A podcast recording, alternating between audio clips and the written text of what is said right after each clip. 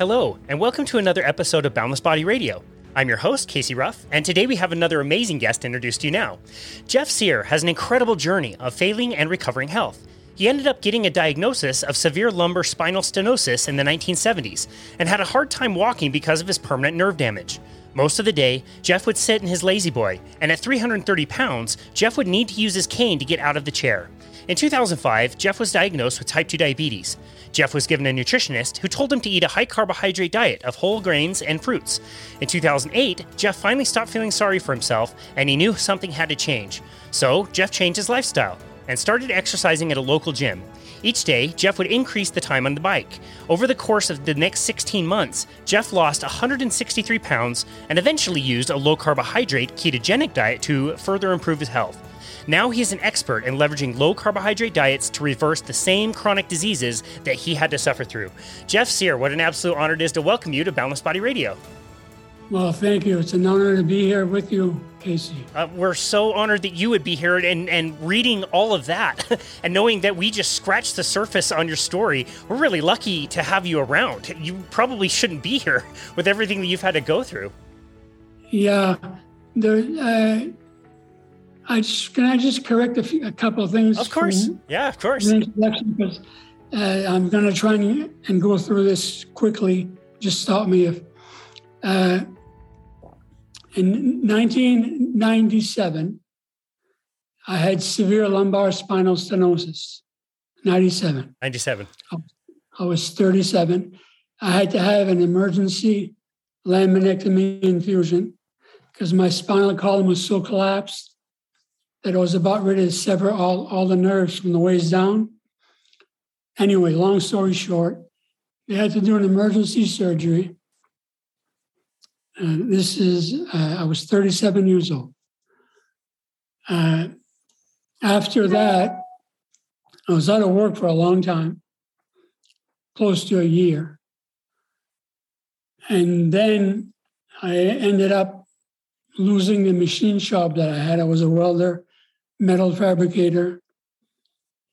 Uh, anyway, I was out of work for like for a long time.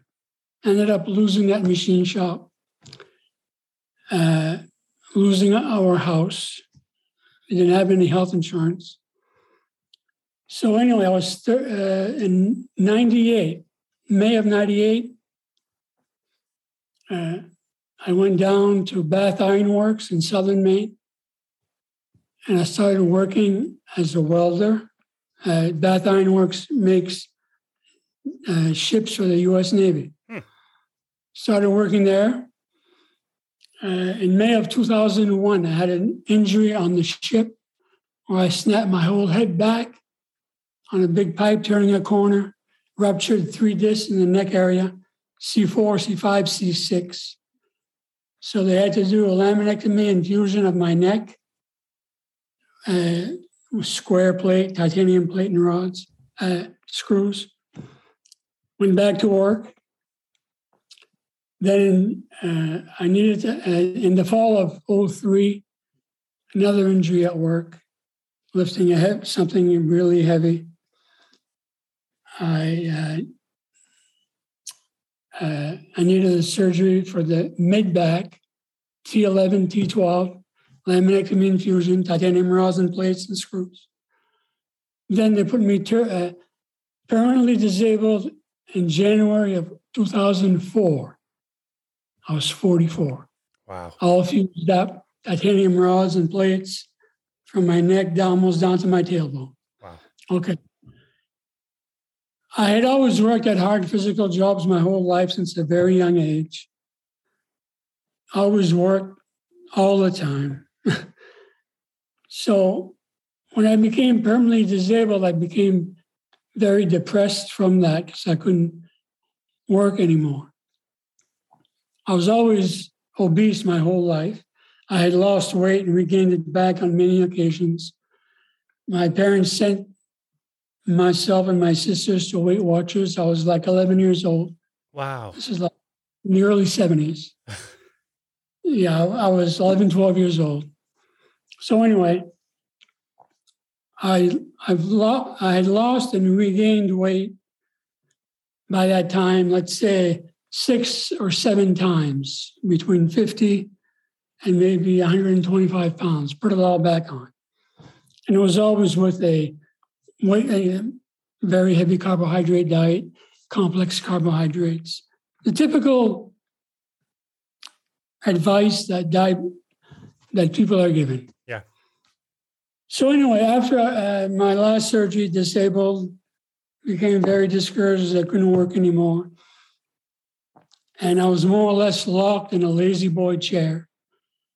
And what I mean by that is, I can't lay down on my side or on my back to sleep or anything. So I had to sleep in a chair. But today I weigh 178 pounds. Well, back then I was at my heaviest, I was 345. Wow. let's say 330. Uh, all fused up. Uh, to get out of my chair, I had to use a cane and support on my cane to lift myself up.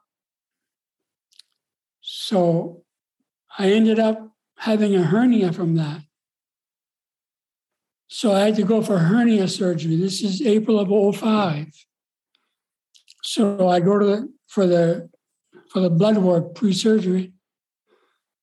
And I was supposed to go for the hernia surgery in a certain amount of days. I got a call at home the next day, Jeff, you, you, you can't go for your surgery. You have to go see your primary care doctor or a doctor. You have type 2 diabetes, very high fasting. My sugar fasting sugar was 300, A1C of 12. Wow. I had no I had no idea.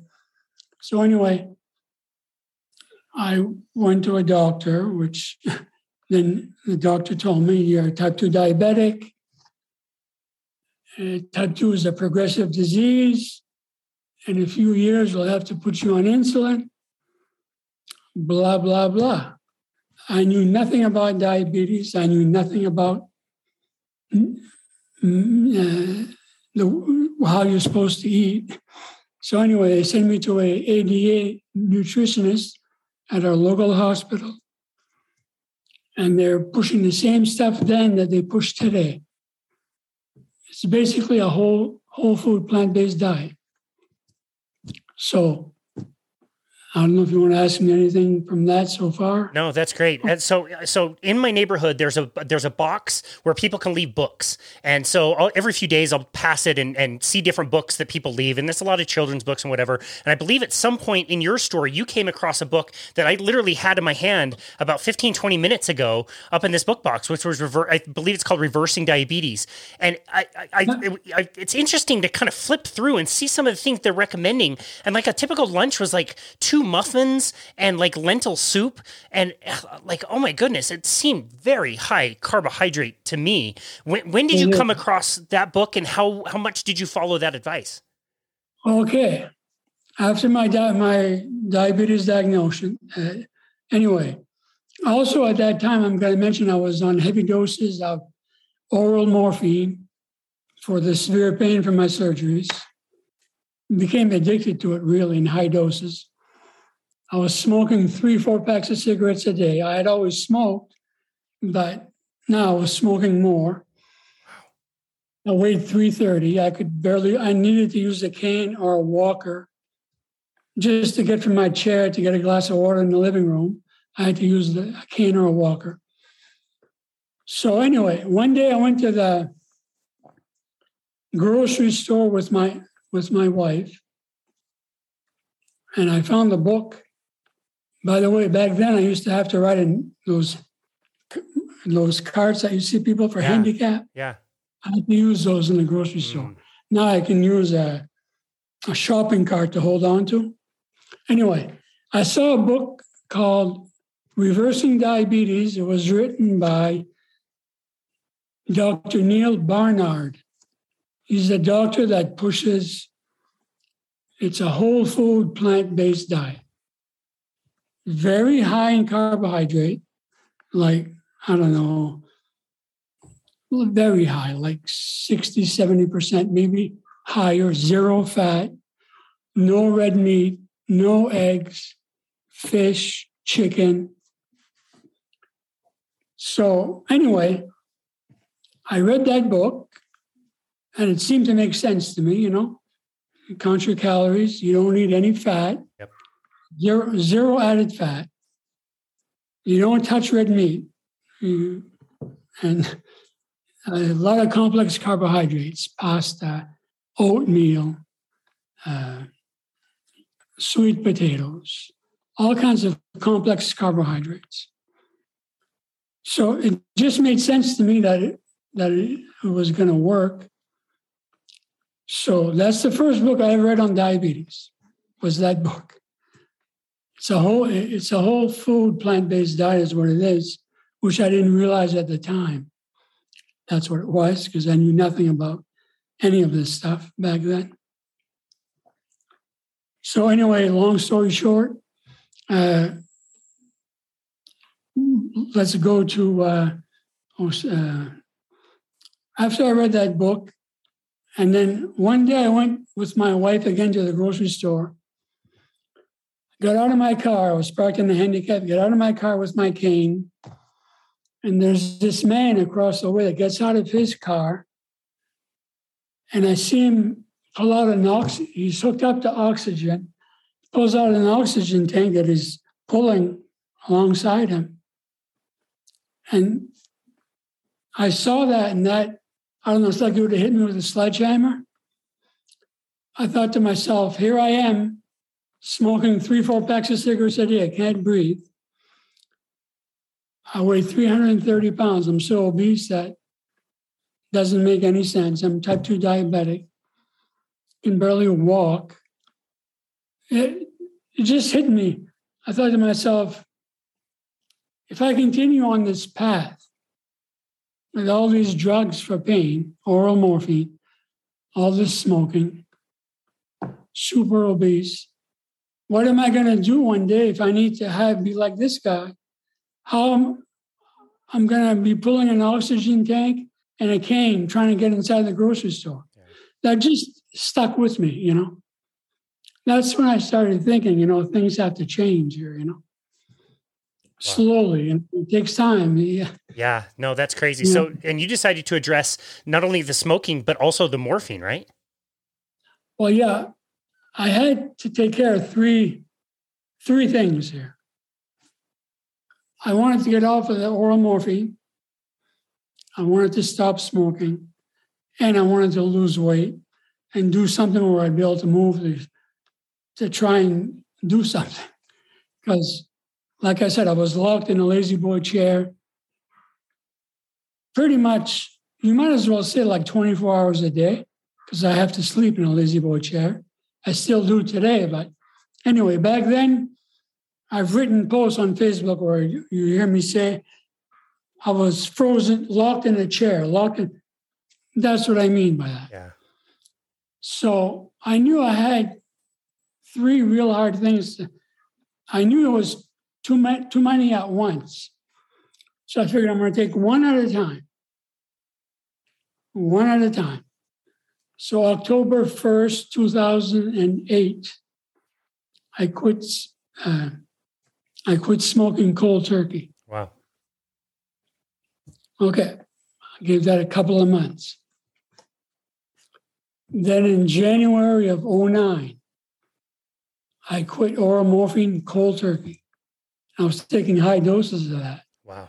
And I never told my pain management doctor that I was going to do this. And that's just like a heroin addict that quits heroin overnight. This oral morphine, it's the same thing as that. Wow. So bad withdrawals pretty bad there. Yeah. Which was harder, the smoking or the uh, morphine? Uh, more severe withdrawals at first from the morphine. Gotcha. Yeah. Wow. Smoking was hard too. I'm not going to say it was easy. Yeah. Wow. But I knew that those three things were just too much to try. There's no way. I, I knew that there's no way I can do all everything at once. So I'm going to try it one at a time. Yeah, that's great. So, yeah, so I quit the oral morphine. That was a very early part of uh, let me think that uh, all mixed up in my my time. Was it 2009? I believe you said it was January 2009 when you Yes. stopped the morphine. Got it. Yeah, yeah. And then I gave that a couple more months. Then I started reading about, you know, exercising, which I never, I always did hard physical jobs, but I was never into into sports or anything like that. I never, you know, I, I never did any of that stuff. And I, I should let me add something that I never talked about before, and I'm adding this because I heard you on a podcast with Tucker Goodrich, and you guys were talking about barefoot walking, and Tucker mentioned a guy with hammer toes, and I thought to myself, well, hold on a minute here. So anyway, long story short, I came, came to find out that I have a genetic form of Charcot-Marie-Tooth disease. It's a neuromuscular disease. I only found this out later on in life, but I was born with cavus foot and hammer toes. Oh, wow. But back then, I was born in 1960.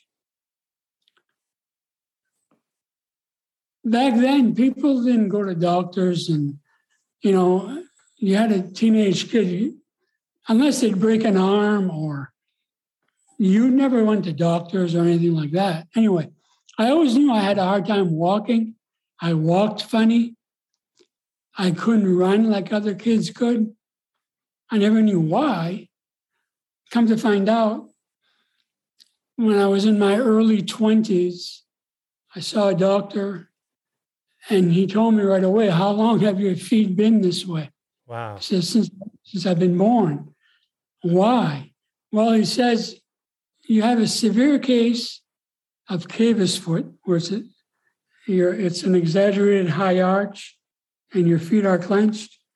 And then you have hammer toes, a severe hammer toes. I was, this is my early 20s. And he, he seemed thrown aback by the severity of it at that young age. Because what happens is you you get hairline fractures in the bones of your feet if it's an advanced case. And that's where i was in my early 20s and he says the only way to fix this he says we'd have to take one foot at a time break all the bones in your toes and your feet put it the way it should be put a cast you're in a cast for 12 weeks then we do the other foot Wow. well, anyway, I had no health insurance, and I was the type of a guy that was working seven days a week. I was married then. We had children, bills to pay, and anyway, although I, I had a hard time walking, I could never find shoes that fit correctly. I just learned to live with the pain, and the hell with that. I'm not getting that surgery. Wow. Yeah, that sounds terrible. kept- right. So I just kept on. Mm. Later on in life, through a neurosurgeon, I found this out because my my mother's brother was born with cerebral palsy. And I have nieces that also have a form of these neuromuscular diseases. And that's when we tied it all together and it's genetic. That's when I found out that, like, the neurosurgeon didn't do, he, he was 99% sure that I had CMT, Charcot-Marie-Tooth, which, when you have that, you're born with cavus foot and hammer toes. But now mine is it's really advanced. Like, you know, I have a hard, I've always had a hard time walking, but it just ke- keeps getting worse. Your muscles weaken and your tendons, and your and you end up, you know, it just keeps getting worse as the years go by, and you end up having muscle atrophy from that. Wow. So anyway, I never really spoken about this, but I'm only bringing it up because I heard you and Tucker talking about that, and I thought, hold on a minute. I think it was Tucker, where he saw someone that had the guy said he had hammer toes, and I'm the hold on a second because Sounds familiar. there's more to this than Yeah. meets the eye. Wow. Well, thank you for sharing that. Yeah.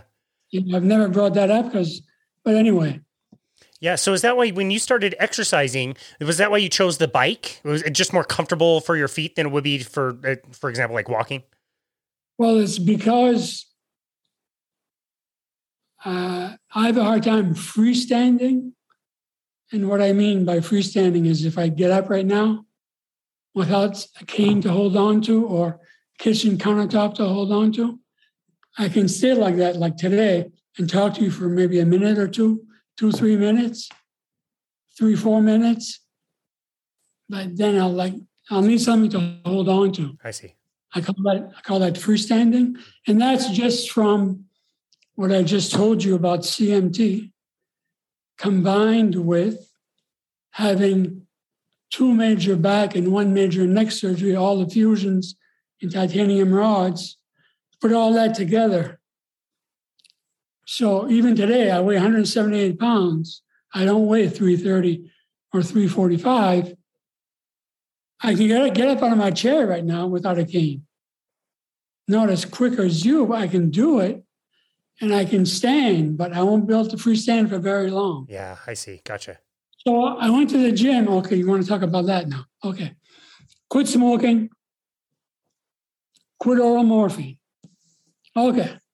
Now we're in April of 2009. Okay. I knew I had I have a I had a hard time walking. I knew I had, could find something at our local gym. It was a Planet Fitness back then. I knew if I'd go in there, I could find something. I was sure that I could get my heart rate up.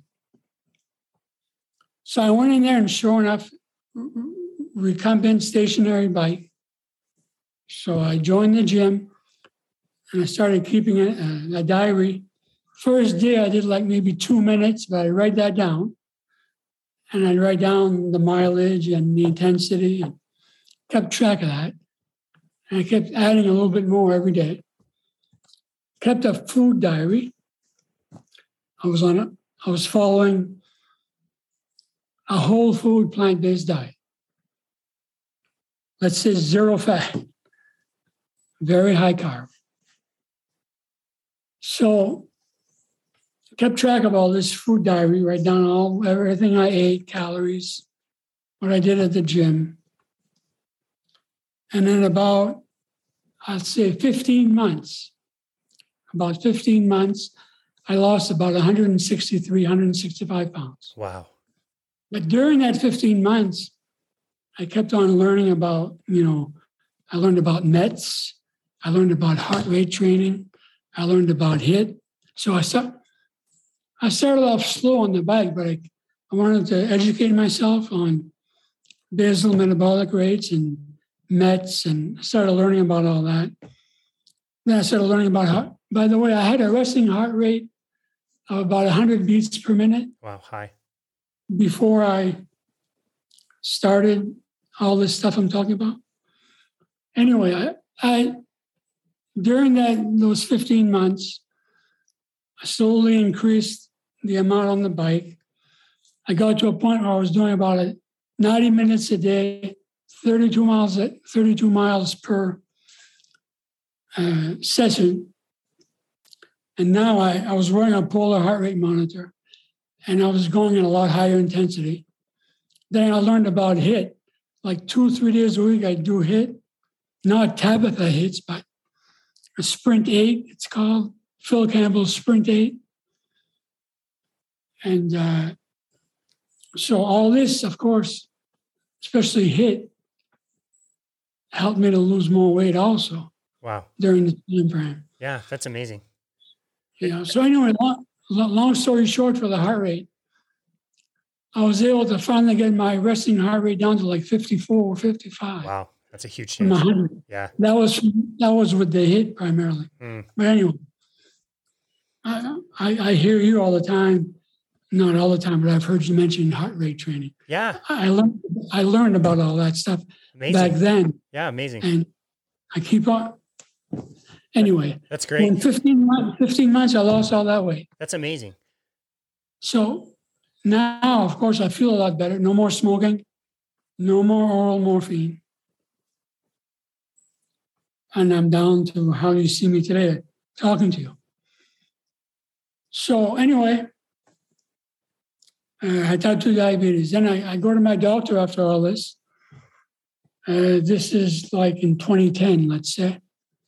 Yeah, let's say, yeah, 2010 and she tells me, you no longer, she checks my A1C, 6.1%. Much better. She says, Mr. Cyr, you no longer have type 2 diabetes, which I know now that, anyway, I, I was on metformin and a drug called Avandia. Avandia. She takes me off the Avandia I stay on the metformin. But the lowest I could get my A1C was 6.1%. Okay. Which is not great. Because if you, you know, look at these charts, if you use the correct formula for 6.1, it's an average blood sugar of 140. Yeah, that's high. Not ideal. Better than it was, better than 300. Anyway, but in my mind, I thought, I was cured. You know, as far as she was, I no longer had type 2 diabetes. So I was ecstatic. Huh? Anyway, then go to 2011. 2011. Uh, my that same doctor does annual blood work and she finds my liver certain liver enzymes really high really high and she was worried about that, rightfully so. She sends me to a gastroenterologist, and she does more blood work and really high liver enzymes. I don't know what's going on, but we're going to have to test further. So then they, they do an ultrasound of the liver, CAT scan of the liver, and then finally a biopsy of the liver all this takes a couple months. The liver biopsy confirmed everything. When she gets the results of the liver biopsy, she calls me at home. Mr. Cyr, uh, we got the results. You have to come see me first thing tomorrow morning. This was in the later afternoon. Okay. What's going on? Stressful.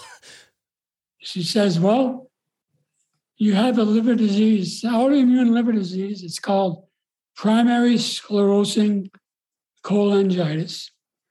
You, you need to come see me tomorrow morning, first thing in the morning. So I go, and she tells me, We've done all this testing, and the liver biopsy confirms it. You have uh, primary sclerosing cholangitis. It's an autoimmune liver disease, you're in the very early stages, very early. Says usually people will have this for eight to 10 years, and then you end up with total cirrhosis of the liver. What happens with this disease, the, the bile ducts of your liver get inflamed, large and inflamed, and they, and they narrow up where it gets to the point where bile can't pass through anymore, it's all plugged up, then you end up getting total liver failure, uh, cirrhosis of the liver. Wow. She says most people can take eight to 10 years. Says you're in the very early stages, so probably longer. Okay. What can be done? I asked her. She says, Well, the only thing we can do is keep monitoring you every six months. And when it ends up getting worse, we can put try and put you on certain medications, and it ends up getting worse and worse. Then they try and pass stents through your bile ducts to try and unplug it, which is eventually eight, ten years, maybe 15 years in your case, you will end up with total liver failure. Wow. Okay. That's it. So then she sent me for a second opinion to get it confirmed, and it was all confirmed. And I asked her, nothing I can do, diet or, you know, diet has nothing to do with that. That's that's the story. It's an autoimmune liver disease. And there's nothing more I can tell you. Wow. So they pretty much sent you home. You know, now at this point, when she told me that, I had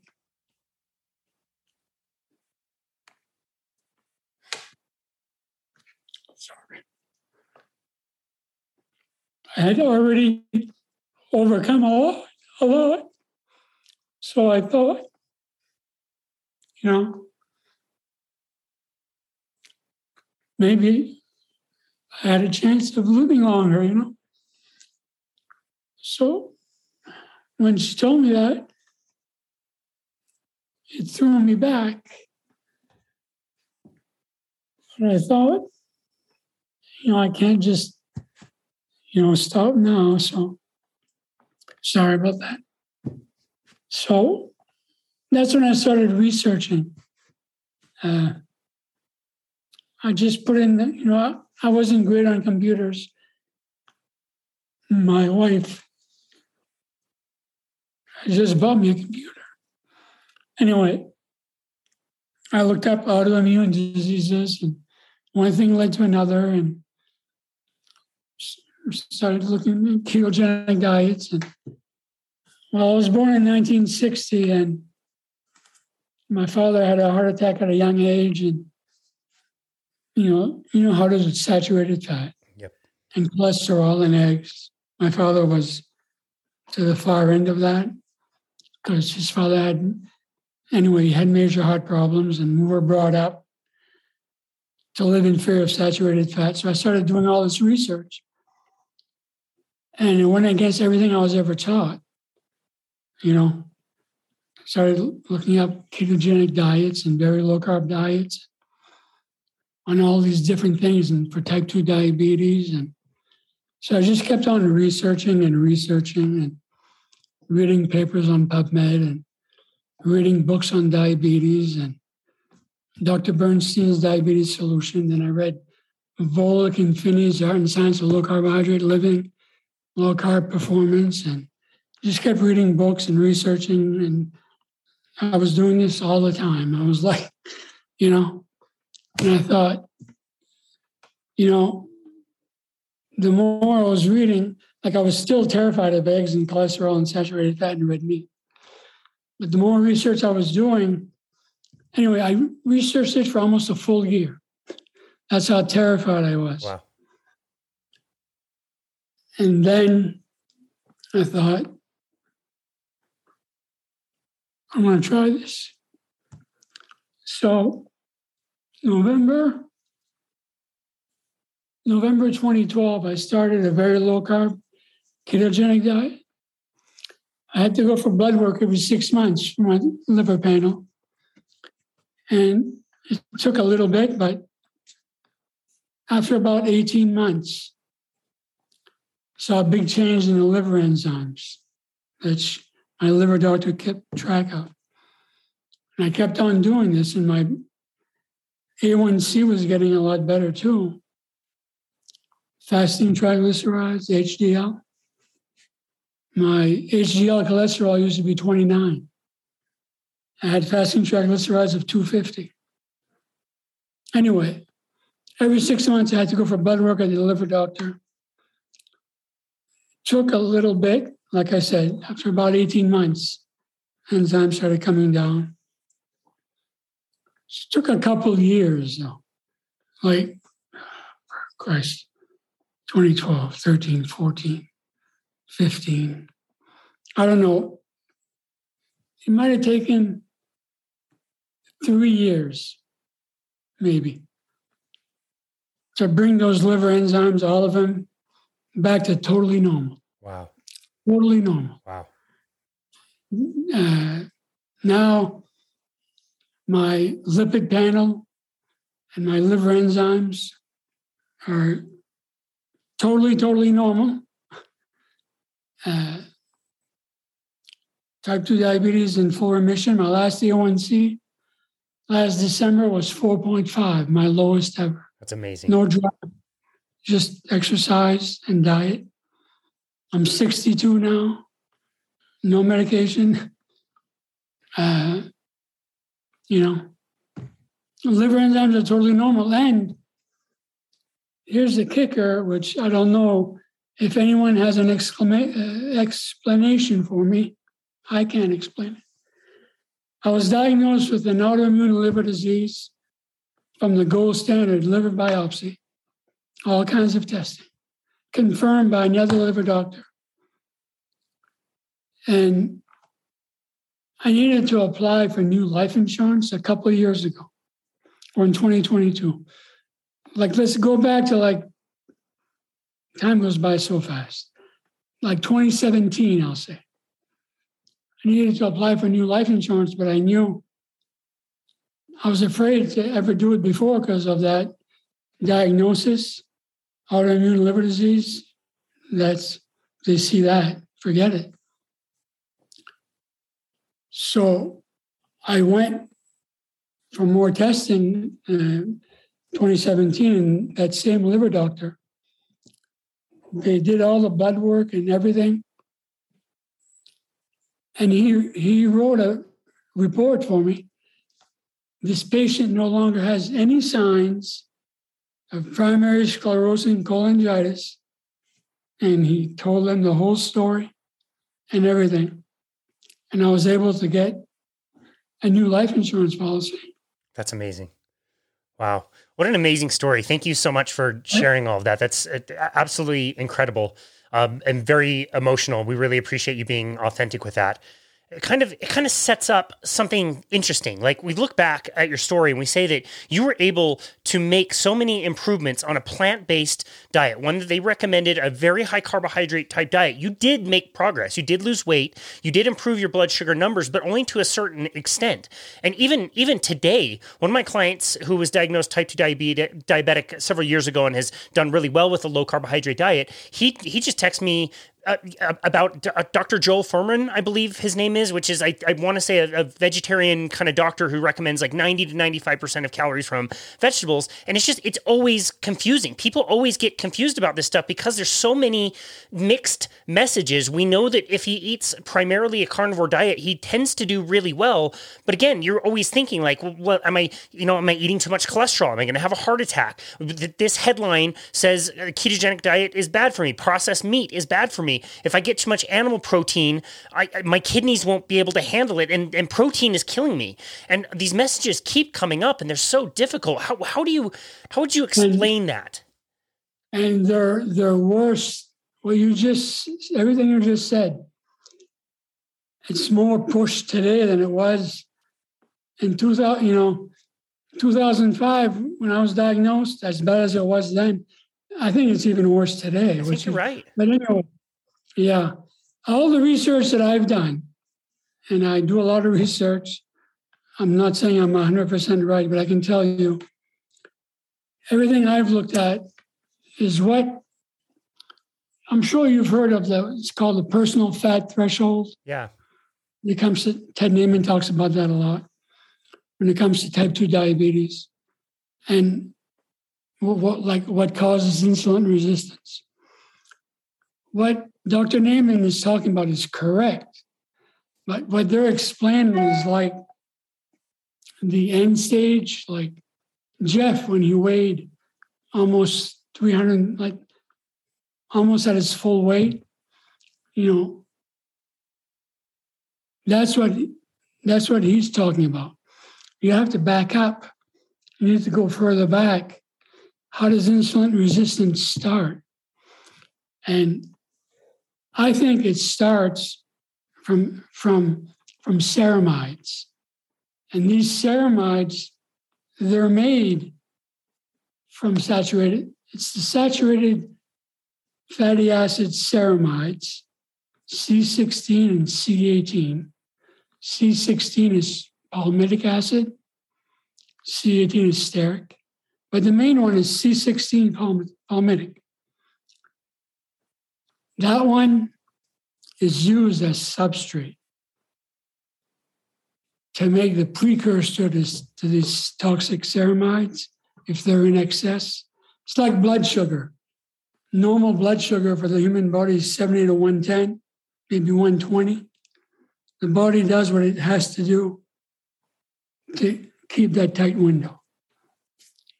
Well, uh, ceramides, it's ceramides are a fat-derived molecule, and C16 palmitic acid saturated fat is very important.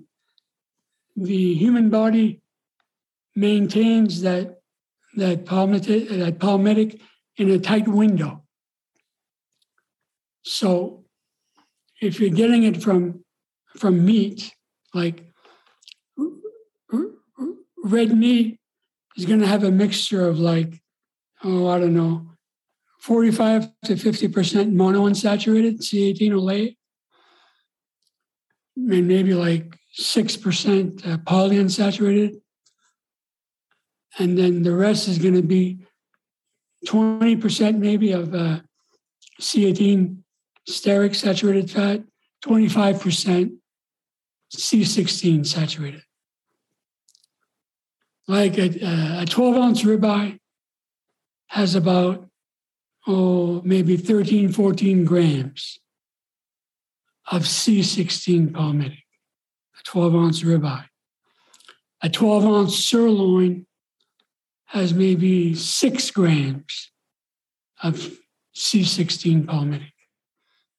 The reason why C16 palmitic, also known as, as palmitate, that's what's used as substrate when it's in excess to make saturated fatty acid ceramides in excess. It starts with palmitate. And oddly enough, like let's say like back in the 1930s, Walt, Dr. Walter Kempner had this famous rice diet. Was a rice, basically rice and fruit, and maybe 5% protein. Well, the type 2 diabetics, he put on it like 1,200 calories a day. You can, with excess glucose, the liver through de novo lipogenesis converts the excess glucose to guess what? C16 saturated fatty acid, palmitic acid. The fat cells in the liver have the machinery to convert the excess C16 saturate to C18 stearic, and from there C18 oleic monounsaturated. So the body, the uh, like if you take a uh, biopsy of your fat cell, it should contain.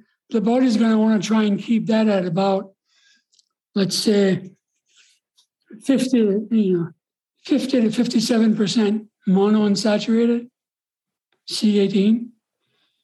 Uh, 25 to 30% palmitic, and maybe 18% uh, poly, N6 and N3 uh, omega. The body, you, you have to maintain a certain amount of palmitic saturated because you're, uh, that's what's used to make the protective barrier over your lungs, C, C, C16 saturate. And it's also used for cell membranes and uh, cholesterol esters, and other functions in the body. So the body regulates that very tightly. So what happens is you go on these high carbohydrate diets, right? Like you're this person that you're referring to, Fuhrman, Dr. Fuhrman. He doesn't want you to eat any red meat. first of all, when you eat dietary fat,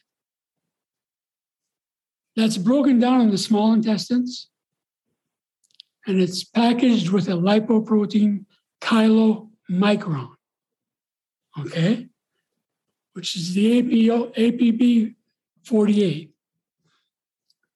That gets delivered as triglyceride via the lymph system into your circulation. Your muscles are going to use some of that. The rest is delivered to your subcutaneous adipose tissue and it's stored and it's metered back out for use later from there. Okay, a few remnants go back to the liver because it's never perfect. You have lipid spillover, fatty acid trapping. Anyway, a little bit goes back to the liver as remnants, very little. When you eat these very high carb diets, the liver sees by far the highest concentration of insulin. Insulin and glucagon are secreted from the pancreas and via the portal vein, first passes the liver. So the liver sees three to four times higher concentrations of, of insulin than the periphery, than the muscles or anything else. In fact, the liver is supposed to take out, you know, 65% or so of the insulin on the first pass. So, what happens on these high carb diets? Uh, you start this this palmitate the liver and the, and the fat cells talk to one another. They're always in communication, the pancreas too, but, and the liver responds immediately. By that, I mean like you wake up in the morning, you're fasted overnight, your fat cells are releasing free fatty acids into the circulation. Your muscles use some. The liver takes those free fatty acids repackages them with a VLDL, traffics them back out. So you wake up in the morning. Now, you eat a meal. Well, now you're you're in the fed state. The dietary fat that you ate, I already explained that. The carbohydrate, your muscles are supposed to take up like 80%, 85% of that glucose load. That's right. Okay. So, what happens with these really high carb, refined carbs, like we have today with fructose, refined carbs, quick acting stuff? Uh, now, the liver is making a lot of the, the liver, if there's excess glucose from the meal, the fat cells also have uh, can can do de novo lipogenesis, but the liver, at first pass of insulin, at high insulin, shuts off fat burning. It uh, it uh, upregulates the liver transcription factor, SREBP-1C. That upregulates the machinery to make fat from glucose, liver de novo lipogenesis. That gets upregulated. And now you're making a lot of C16 saturated fatty acid pal- palmitate. I don't know if you can see this picture here. Yeah, this is great. Yeah, you see this here? Yep. That's a VLDL molecule. Yep. Which is packaged in each unit of triglyceride now that's chock full of guess what? C16, saturated fatty acid palmitic. Yep. And you've got a lot of free fatty acids floating around that palmitate in the liver. And they've shown that, first of all, these ceramides, especially C16, made from that palmitate, is what that's how insulin resistance starts. Starts in the liver. The this palmitate is embedded in your lipoproteins, that VLDL molecule. There's two different diameters of VLDL. There's one and two. When it's in the liver, when it's triglyceride rich like that and packed full of palmitate, that's a VLDL1 molecule. And it's a lot larger than the VLDL2, which is made like you're fasting overnight. You've got free fatty acids coming to the liver. That's the VLDL2 molecule. That's just a normal size and diameter. But this triglyceride rich VLDL is chock full of C16 palmitate. Like 99% of it is.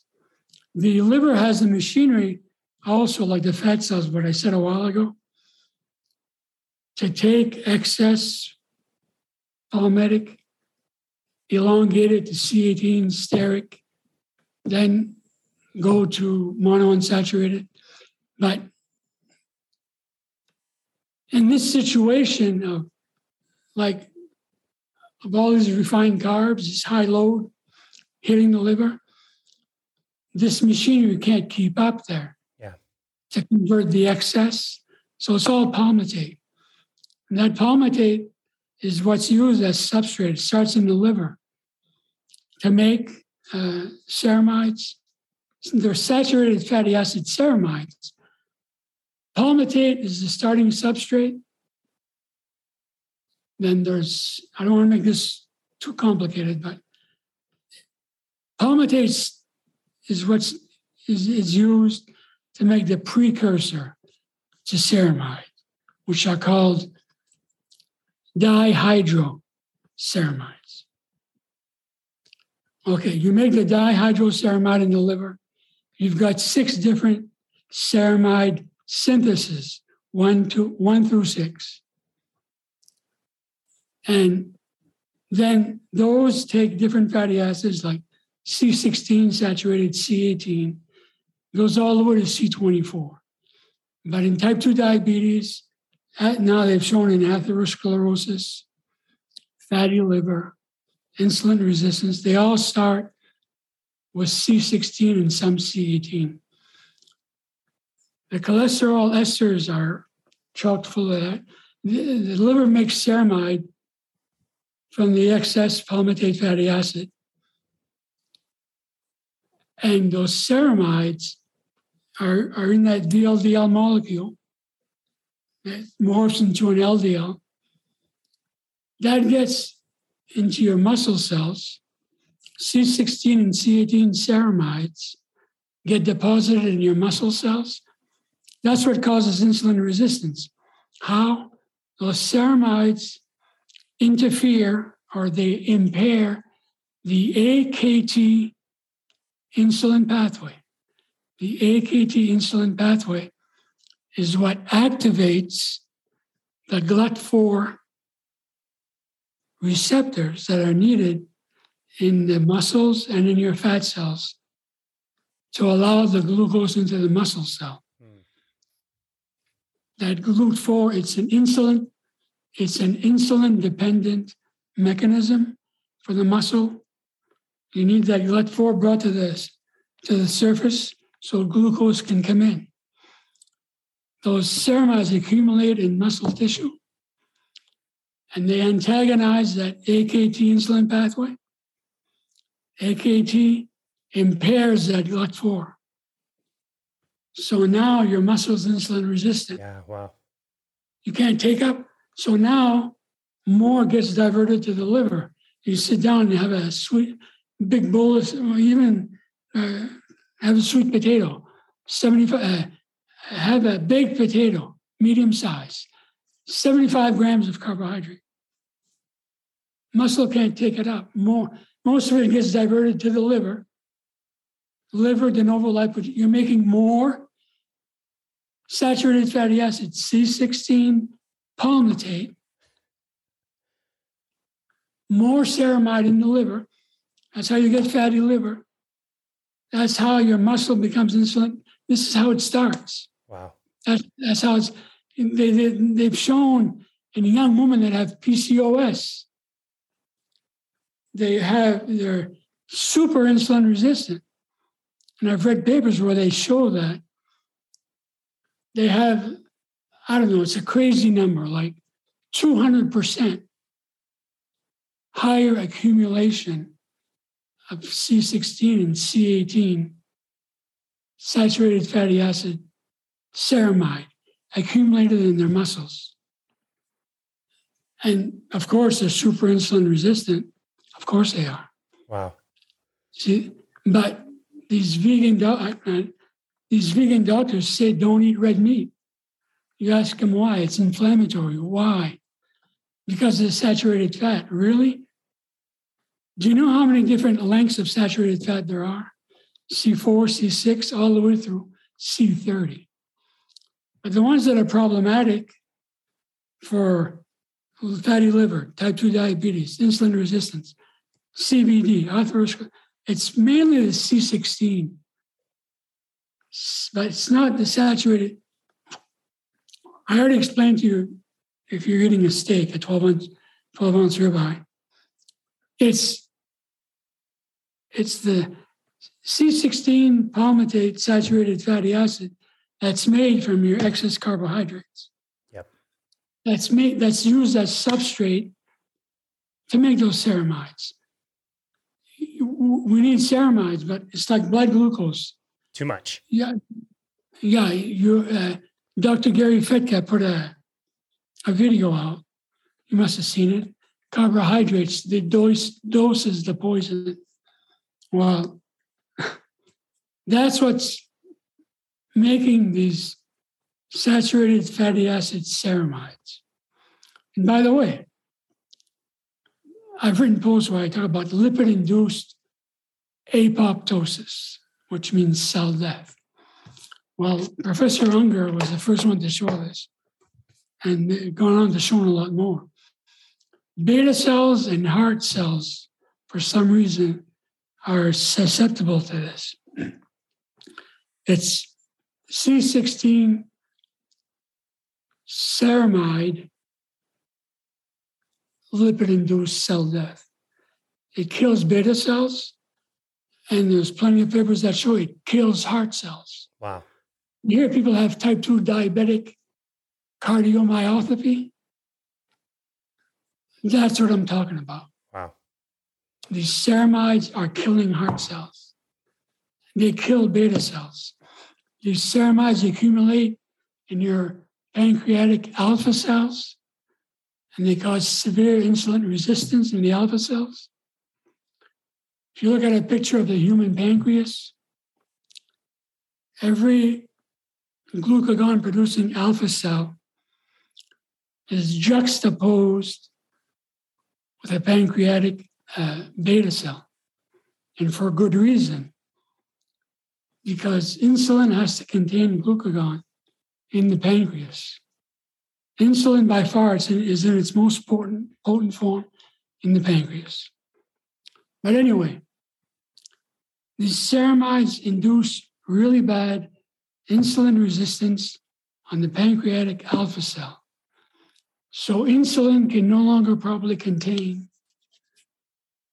I forgot to mention one important thing too. I should have said this first. Sorry. C16 specifically, saturated fatty acid ceramide in the liver. They've shown that the liver is the place that is where the excess circulating ceramide is, is C16. C16 interferes with the pathway in the liver called a transcriptional factor FOXO1. FOXO1 uh, instructs, it, it, controls liver gluconeogenesis, the rate. You hear people say gluconeogenesis is demand driven. You hear that all the time. Yeah, it is. But what controls that? The transcription factor FOXO1. C16 saturated fatty acid ceramide specifically impairs the AKT slash PKB insulin pathway. That pathway inter, uh, messes up FOXO1. FOXO1 is not working anymore. Folks, you more or less have unregulated liver gluconeogenesis. Also, that also, it also, and that same pathway, the AKT insulin, that upregulates that liver transcription factor in the liver. Uh, it uh, impairs the liver cell from taking up glucose. It uh, increases big time liver de novo lipogenesis. Uh, it create that's how it starts in the liver. It's not from the saturated because the typical human body needs about 30 grams per day Um, hmm. of C16 palmitic saturate. If you go on a plant based diet, you can make it from glucose in the liver if you don't want to eat meat. And you, you'll still make that palmitic and you'll still make the right, like if you go on a whole food, whole food plant based diet, you'll still make it. Yeah. But when you're eating, like I said, a 12 inch ribeye has about, it's either 12 or 14 grams. But they've shown that when you take it in in the diet, well, first of all, in a carnivore, very low carb diet, fat's your primary fuel source. So a lot of that palmitic, you can use that in the in the Krebs cycle for energy. As you'll burn it as fuel. So it's not going to be a problem anyway. But the body, like I said, your fat cells, if there is an excess dietary of C16 of, uh, of palmitate, the liver converts that to C18 stearic saturate. Then it goes to C18 mono. So it keeps that regulated. It's the excess refined carbohydrate or the super high carb diets. That's how it all starts. That's how insulin resistance starts. Wow. That's when you have eight year old sons and daughters that have fatty liver, type 2 diabetes because of what I just explained. Wow. Wow. That Does is. that Yeah. Does that make sense? Or? It, it does. And I would just say, like, for the listener, like, if you're not familiar with some of these concepts, you, you're going to have to go back and listen to some of that again. But I would argue to the listener that that was probably one of the most clear and simple and concise explanations about what is going on. And it's, it's such an interesting thing. You're talking about these two different systems, like the lymphatic system, which is the way we're designed to run all the time and use the fat in the diet as fuel versus what I would call and what Dave Champion calls in his book, Body Science, the hepatic system. And it's, it, it's just, it's, it's a misunderstanding of if I'm eating saturated fat, that's going to cause the saturated fat issues in the diet versus just making it, which you're going to do anyway. But now you've got all these other problems, which you described perfectly from running on a plant based whole foods diet that, that you're going to cause all these other problems. You just described the modern society up and down, the predicament that everybody is in. I thought that was a great explanation. Yeah, I was going to uh, make some pictures with all kinds of charts and try and explain it, you know. But anyway, it's all here. I can explain it. No, that's written, That's amazing. Hmm. You you explained it very clearly. Again, for the listener, if you didn't pick up on that, I would say it's absolutely worth it to go back, re-listen, and I would also invite people to go check you out on your Facebook page. You do an incredible amount of research, and you post it there also in a way that I feel like is very understandable. You do have a lot of charts and diagrams, and you explain all of that stuff really well. So, what what made you what made you want to go to social media to be able to share that message? before I'm going to answer that, but can I, I? I forgot an important point with all this ceramide stuff. I left a big piece out, and it's important. Uh, uh, uh, excess ceramides accumulate in the mitochondria. And uh, what happens is it impairs what's called mitochondrial fission fusion factor. And what happens is it takes nice, healthy mitochondria, it takes it and it pulls it apart. So now your mitochondria can't function properly. Uh, you, you can't burn fat for fuel. I've heard you talking about when you worked in a, a gym as a trainer and a metabolic cart. And as you're talking, my hair is going up. I mean, of course. Well, you've got these obese type 2 diabetics. And when I say obese, we all have a genetic predisposition as to how much subcutaneous fat mass we can safely make. You eat a meal, the excess energy is supposed to get stored in your subcutaneous adipose tissue. It comes out later in between meals for use. We all have a, like me, I wish I had a picture to show you, but Jeff, 330 pounds. Okay, now I'm 178. Well, I can get really fat. Mm. What happens is once you reach Dr. Naiman, your personal fat threshold, when you can no longer soak up that excess energy fast enough, the excess gets diverted to visceral ectopic fat yeah. into abdominal. And that's how now you've got frank type, now you've got full blown type 2 diabetes. That's right. And I wanted to explain what I did because that's like the end game, you know. I, I forgot what I was trying to tell you. You, you asked me a question before I started that. Yeah, I did ask you about Facebook. Why was it important for you to not only do the research, but also post it in a way publicly on social media that is easily accessible? I think it's a, a, a great resource for people to go and make, we'll make sure definitely that we'll tag that in the show notes today. But why did you want to share that on social media? Well, I wanted to share it as much as I could because really because of all the bad advice I was given when I be, when I was told I had type 2 diabetes. When I was all the years I was told that don't eat saturated fat, don't eat red meat, don't eat eggs, don't eat cholesterol. When I started unraveling all this, you know, that's when I felt that people need to know you can uh, put type 2 diabetes in full remission with a very, very low carb diet. Some people you like to use a carnivore diet. You know, there's different, I'm not going to say one's better than the other. I, you have to find out what's optimal for you. You know, some people, you have to figure some of this out for yourself. But I wanted to share my experiences and try to show people that there is a better way.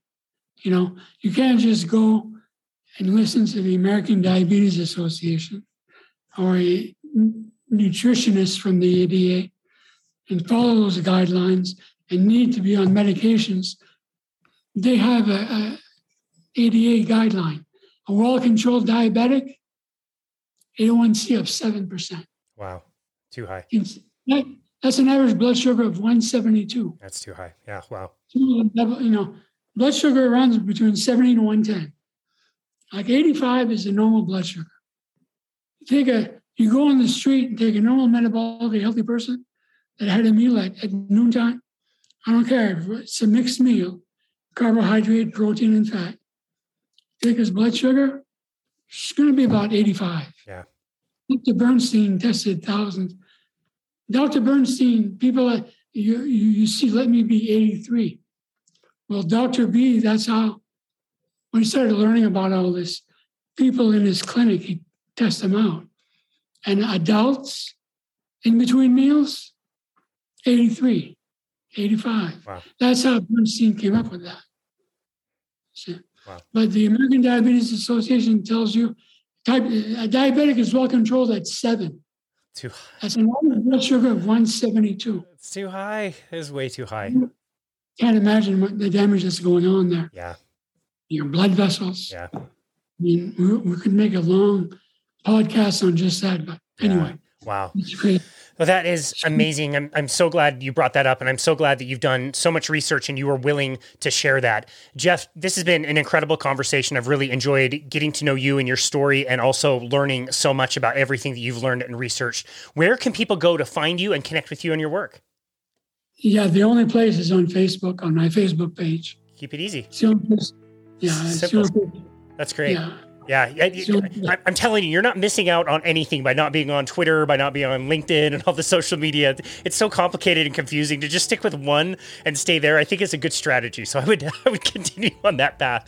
Jeff Cyr, what an amazing conversation! Like I said, thank you so very much for not only sharing your story, um, which again was very emotional and very authentic, but but also again to do the research and to identify some of these things. And, and I think a better skill is even to be able to communicate it in a way really understandable. Is we're, we're just so grateful for it, and we're grateful for you, and we're grateful for the time that you took to be on our show today. We really appreciate you. Okay, thank you very much. It was an honor to be on here. Uh, but it was su- such an honor to host you. Thanks, Jeff. And this has been another episode of Boundless Body Radio.